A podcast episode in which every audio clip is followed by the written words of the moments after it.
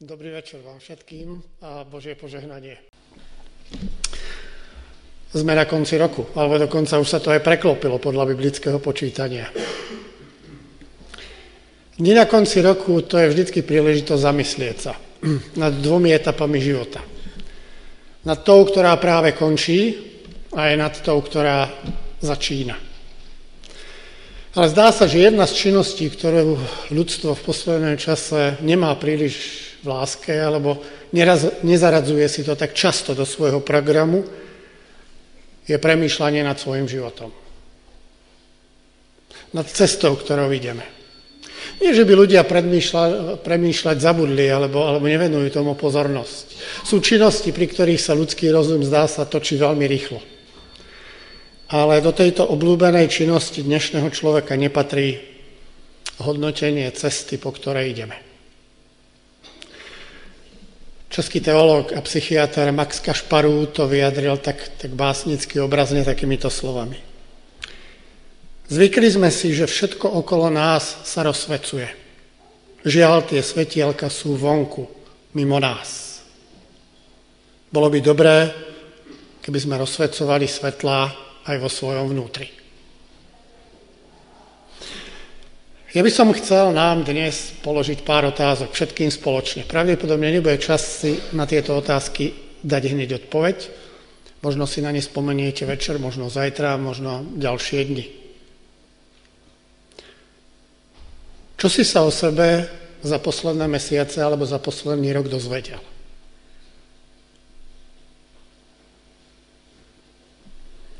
Bol si niečím prekvapený? Zaskočený alebo povzbudený? Stalo sa niečo výnimočné na tvojej ceste do Božieho kráľovstva počas uplynulého roku? Môžeš si povedať na konci toho roku, no nebolo to celkom ideálne, vedel by som si predstaviť, že to mohlo byť aj lepšie. Určité skúšky som nezvládol ale vďaka Božej milosti pokračujem ďalej na ceste. Dovolte, aby som bol dnes trošku viac osobný, ako, ako zvyknem byť. Rád by som niečo za seba povedal. Ja som sa tento rok o sebe niečo dozvedel. Aj tento rok som sa o sebe niečo dozvedel. Napríklad aj to, že Božiu pomoc a prítomnosť potrebujem oveľa viac, ako som sa domnieval. A ono to zdá sa, že je každý rok viac a viac. Sú chvíle, kedy si človek myslí, že si vystačí sám a ide tak sám. A potom prichádzajú skúsenosti, ktoré ukazujú, že to nie je celkom dobrá cesta. A to druhé, že aj napriek tomu, že som celkom rád, keď som sám a nemám pocit osamelosti, som veľmi vďačný Bohu za to, že mám ľudí, s ktorými môžem spolupracovať, že si môžeme rozumieť a vzájomne si pomáhať. A tak ďakujem Bohu dnes za dve veci. Za Božiu milosť, za to, ako sa tá Božia milosť prejavuje v mojom živote. Za to, akú ochranu a pomoc mi poskytoval každý deň plynulého roku. Za to, ako ma povzbudzoval, ale aj napomínal Boží duch. A som vďačný aj za vás, za jeho církev. Za to, že tu môžeme byť a môžeme si vzájomne pomáhať. Nie je to úplne samozrejme v tomto svete mať okolo seba skupinu ľudí, na ktorých sa môžete spolahnuť.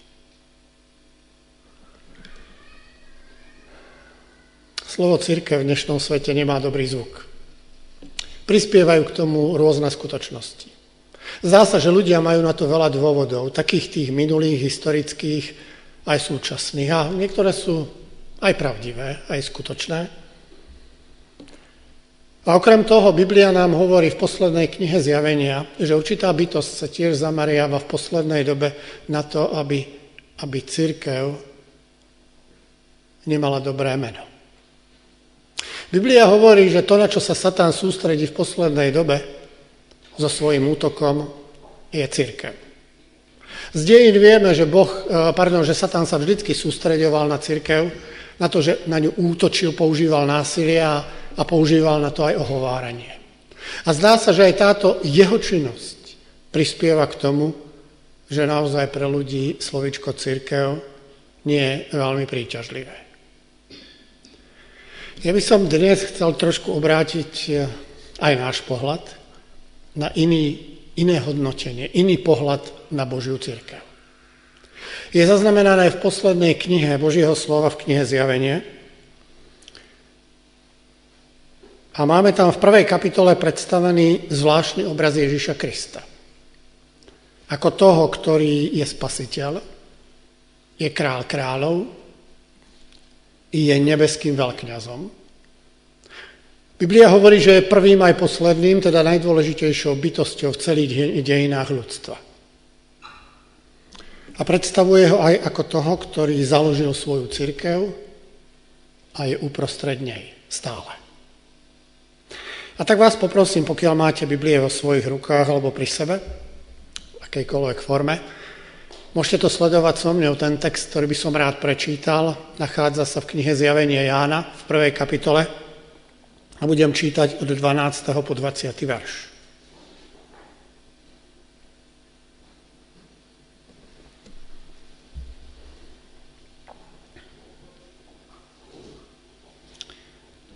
Ján svoju skúsenosť videnia Ježiša Krista opisuje týmito slovami.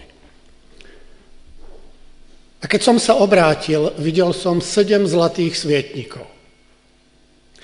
A uprostred svietnikov, by syna človeka oblečeného do dlhého rúcha a cez prsia prepásaného zlatým pásom.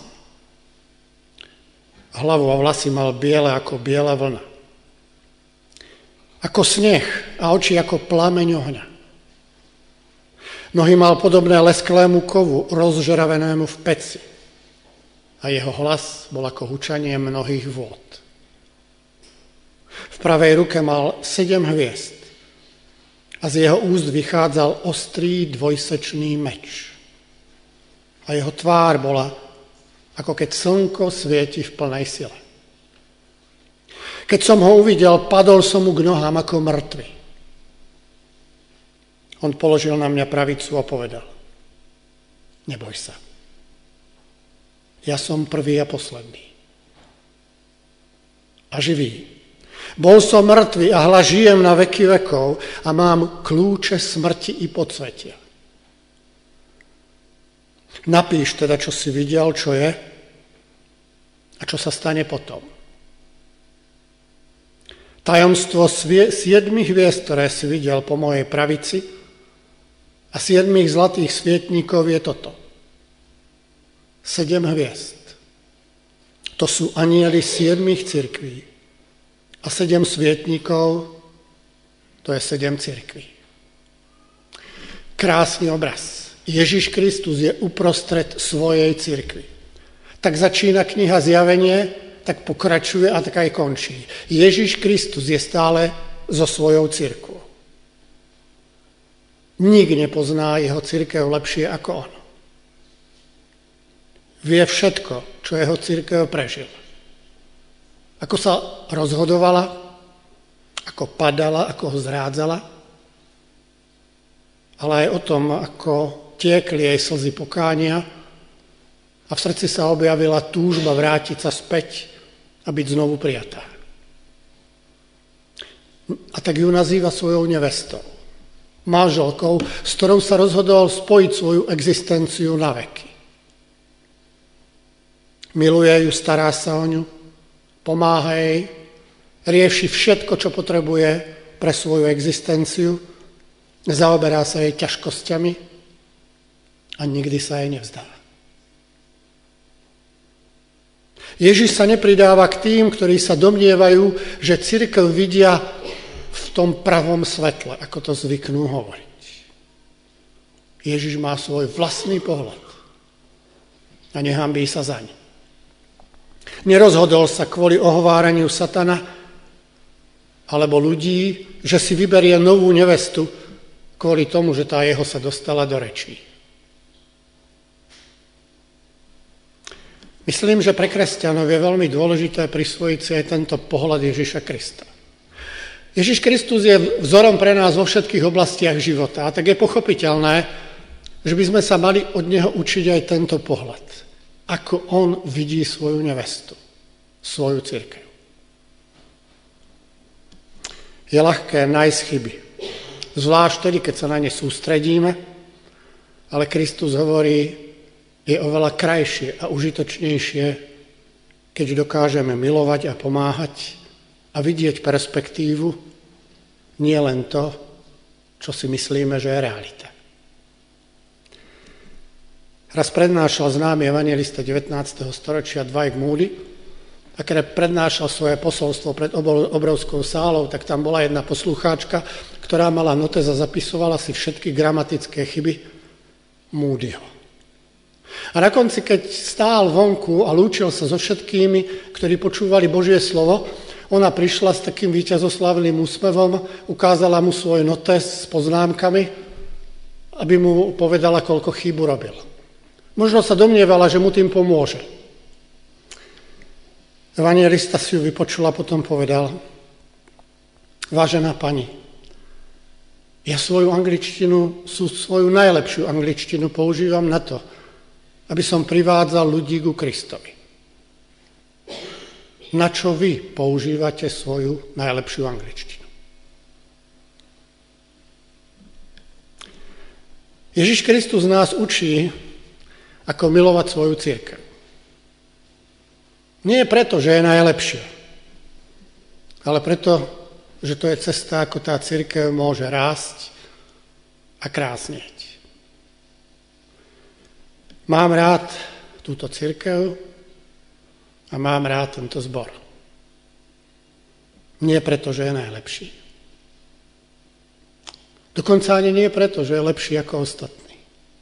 Viete, milovať niekoho, pretože je najlepší, nemusí byť láska.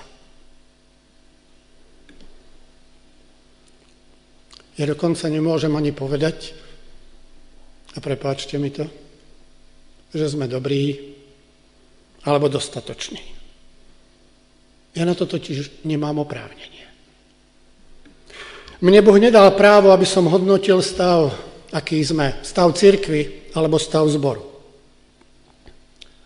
Skutočnosť, ako to je, pozná jedine On.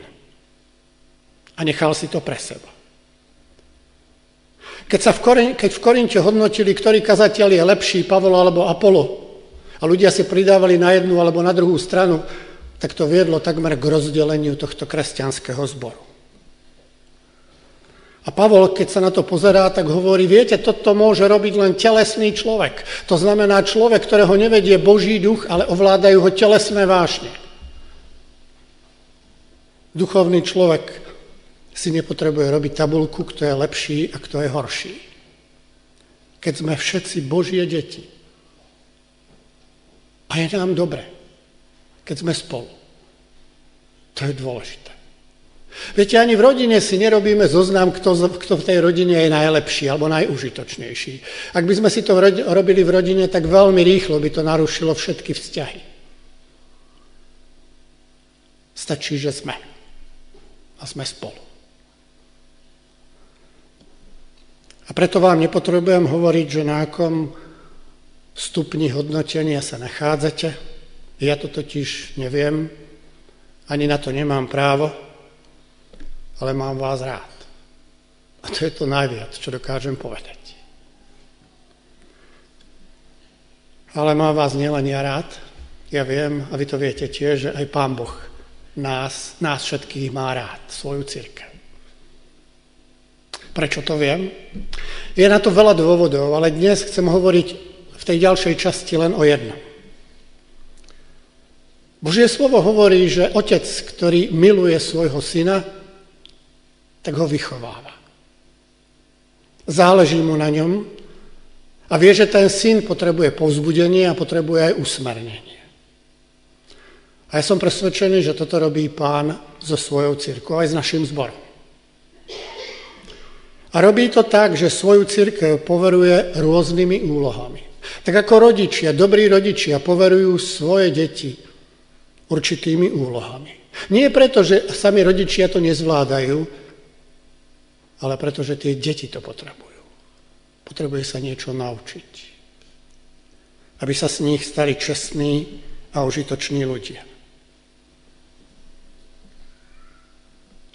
Raz sa stalo, že jeden veľmi slávny pilot pri jednom leteckom dni v San Diegu letel so svojím lietadlom, bolo to také staršie lietadlo, ktorým predvádzalo rôzne zaujímavé kúsky a ľudia stáli na letisku a v okolí letiska a pozorovali a tento, túto leteckú show. Tak keď letel tento pilot, tak odrazu cítil, ako mu vynechávajú jeden a potom aj druhý motor. A tak to lietadlo zostalo bez motorov. A tak to oznámil okamžite uh, veží dole, že má problém s lietadlom, že sa teda pokúsi pristáť, ale nevie, ako to dopadne.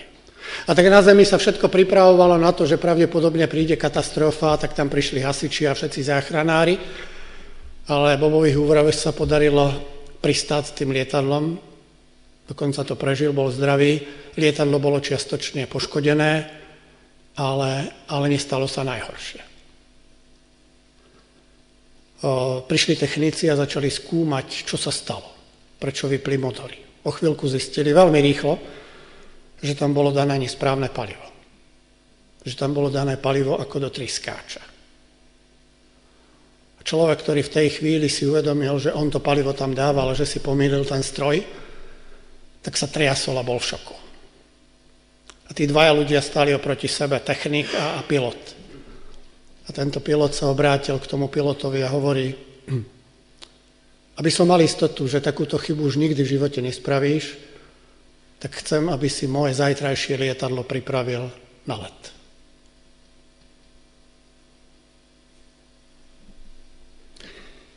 Našu církev Boh poveril úlohami.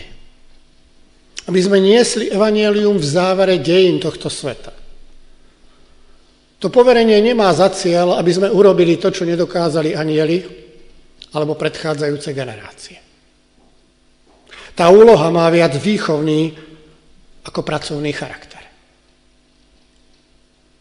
Boh nás povoláva k tomu, lebo vie, že to potrebujeme a jemu záleží na našom rozvoji. Vie, že potrebujeme byť s ním, potrebujeme s ním žiť, rásť a spolupracovať, aby sme sa učili nebeskému životu.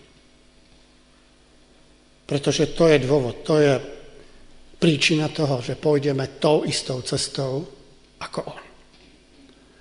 A tak nás poverila úlohami nies evanílium. A to evanílium v poslednej dobe, ktoré zvestujeme, sa nazýva posolstvo troch anielov. Asi všetci poznáte ten výraz. My ho používame preto, pretože kniha Zjavenie ho predstavuje takým spôsobom, že, že to posolstvo nesú tre anieli. A je to posledné varovné posolstvo tomuto svetu. Keď sme sa na jesen zaoberali otázkou, ako sa pripraviť na druhý príchod Ježiša Krista, tak v príprave na toto štúdium som zistil, že existujú dve trojanielské posolstva.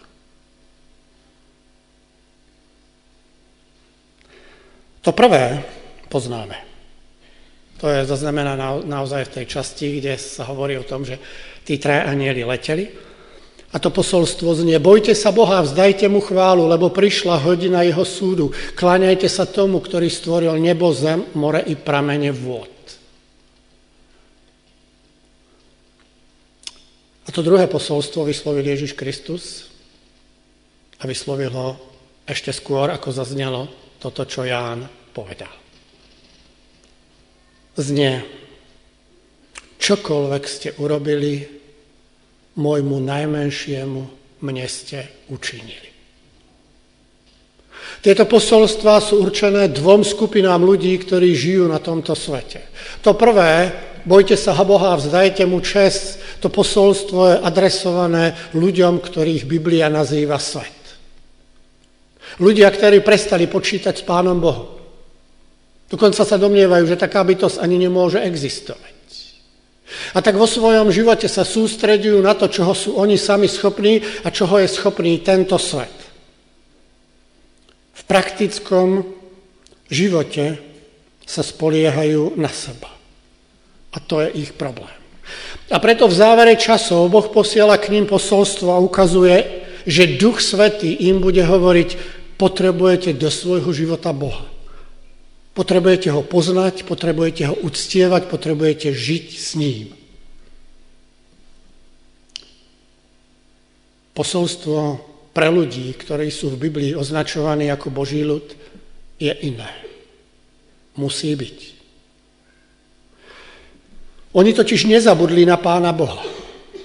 A ich zaujíma Božia vôľa teda písané Božie slovo. Oni sa denne modlia, komunikujú s Pánom Bohom prostredníctvom modlitby, oni čítajú Božie slovo, ich ho zaujíma, ich zaujíma, čo Boh hovorí do ich života i dnes. Snažia sa mu prejavovať úctu, tak ako to považujú za správne. Zdá sa, že na rozdiel od tej prvej skupiny, oni robia inú chybu. Ani jedna z týchto dvoch skupín nie je úplne ideálna.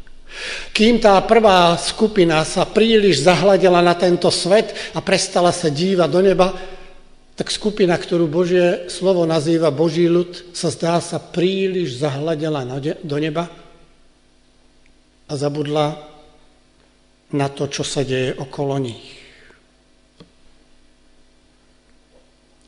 Týchto ľudí Boh nemusí presviečať, že existuje a že by mali s nimi počítať vo svojom živote,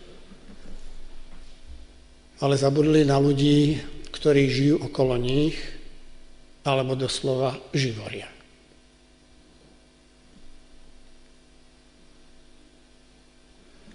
A tak Ježiš Kristus sa obracia s týmto posolstvom k svojej cirkvi. A učí ich to, čo kedysi učil Petra. Dávaj, čo si dostal. A dávaj to tým ostatným. A viete, keď Peter vchádza do toho chrámu a stretne tam toho človeka, ktorý je tam chromý už desiatky rokov a pýta si almužnu, tak Peter hovorí, striebra ani zlata nemám, ale čo mám, to ti dám. A Boh chce, aby sme sa tento princíp naučili. Nedávať to, čo nemáme, nehrať sa na to, že to máme, ale dať len to, čo sme dostali. Viac vlastne ani nevieme dať. A tak Ježiš Kristus, keď povedal svojim učeníkom, že to, na čo sa majú sústrediť, pomáhať druhým a naplnených potreby, tak povedal štyri podobenstva. A ja sa pokúsim tie štyri podobenstva dať dnes do takých štyroch skutočne krátkých viet. V tom prvom podobenstve hovorí, dávajte ľuďom duchovnú stravu. V tom druhom podobenstve povie, sviete ľuďom na cestu treťom podobenstve hovorí, využívajte všetky schopnosti, ktoré ste dostali od Pána Boha, preto, aby Božie kráľovstvo mohlo rásť. A v tom štvrtom podobenstve povie, buďte ľuďom ochotní slúžiť podľa ich potrieb a vašich možností. Čo dnes ľudia potrebujú? Potrebujú duchovnú stravu? Zdá sa, že to je to, čo najviac odmietajú. Ale Božie slovo hovorí, že by sme napriek tomuto mali dávať. Nie dôvodu na to, aby sme to prestali poskytovať. Poskytovať duchovnú stravu, ktorú sme sami dostali. Možno je dôležitejšia otázka, ako to podávať, ako to, či, či to ďalej podávať. Potrebuje svet, aby sme im svietili? Určite áno. Zase problémom je, že oni to svetlo nechcú vidieť. Buď si pred ním zatvárajú oči, alebo to svetlo nesvieti dostatočne jasne. Jednoducho nevieme pres, presne, prečo sú oči tohto sveta zastreté. Ale Ježiš hovorí, sviete. Mali by sme sa usilovať o to, aby Božie kráľovstvo rástlo aj prostredníctvom našich schopností a darov? Jednoznačne áno. Ak by sme prestali používať Božie dary, tie schopnosti, ktoré nám Pán Boh dal, tak by sa zastavil náš duchovný rast. A poznačilo by to aj naše duchovné vzťahy. A potrebuje dnes svet aj to, aby sme podali pohár vody, aby sme niekoho zohriali a prejavili záujem? Určite áno. Ako to však poskytovať? a ako to poskytujeme. Rád by som vám v tejto chvíli povedal niečo praktické. Asi by sa čakalo od kazateľa, že teraz povie, bratia a sestry, toto robme, celý budúci rok toto robme a bude, to fungovať. Ja by som si veľmi prijal vedieť niečo také, čo by som vám mohol povedať. A som presvedčený, že väčšina z nás by si to zobrala a jednoducho by to aplikovala. Ja totiž vidím v Božej církvi ochotu slúžiť. Ja to vidím. Ale nemôžem vám to povedať. Ja to totiž neviem. Dosiaľ mi niečo také Boží duch nezjavil, ani moje vlastné skúsenosti na to nedávajú jednoznačnú odpoveď. Ale rád by som to povedal trošku inak a verím, že to bude jasné. Apoštol Ján bol človek, ktorý s Ježišom Kristom strávil pravdepodobne najviac času zo všetkých ľudí na tejto zemi. A tá skúsenosť, ktorú prežil s Ježišom Kristom, ho tak výrazne poznačila, že keď vidíme Ježiša, pardon, Jána na začiatku chodenia s Ježišom, kým bol jeho učeníkom, a potom čítame jeho listy, ktoré píše ľuďom, tak si uvedomujeme, že ten človek sa veľmi zmenil. Ján čas svojho života strávil tým, že chodil s Ježišom Kristom a videl ho skoro denodenne. A potom celé desaťročia bol Ján pod priamým vedením z neba. A tento Ján na konci svojho života napísal tieto slova. Milovaní, milujeme sa navzájom. Lebo láska je z Boha. A každý, kto miluje, narodil sa z Boha a Boha pozná. Ten, kto nemiluje, nepozná Boha, pretože Boh je láska. V jednom kresťanskom zbore sa kazateľ rozhodol urobiť 5-dňový duchovný program, pomocou ktorej chcel ľuďom priblížiť Božiu lásku. A tak tam chodilo niekoľko desiatok ľudí a medzi nimi a jedna mladá žena vo veku medzi 30 40 rokov.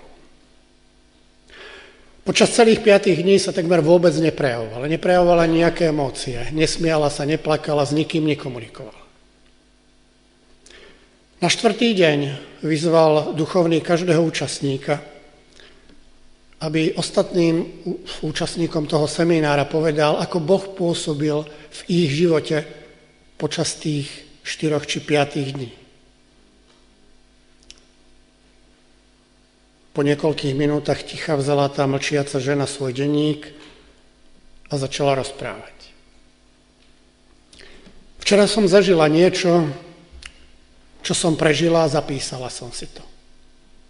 Hovorili ste nám o láske Ježiša Krista a predstavili ste nám ho pomocou dvoch obrazov ako milujúceho manžela a pána z príbehov z Hozajaša a z Izajaša.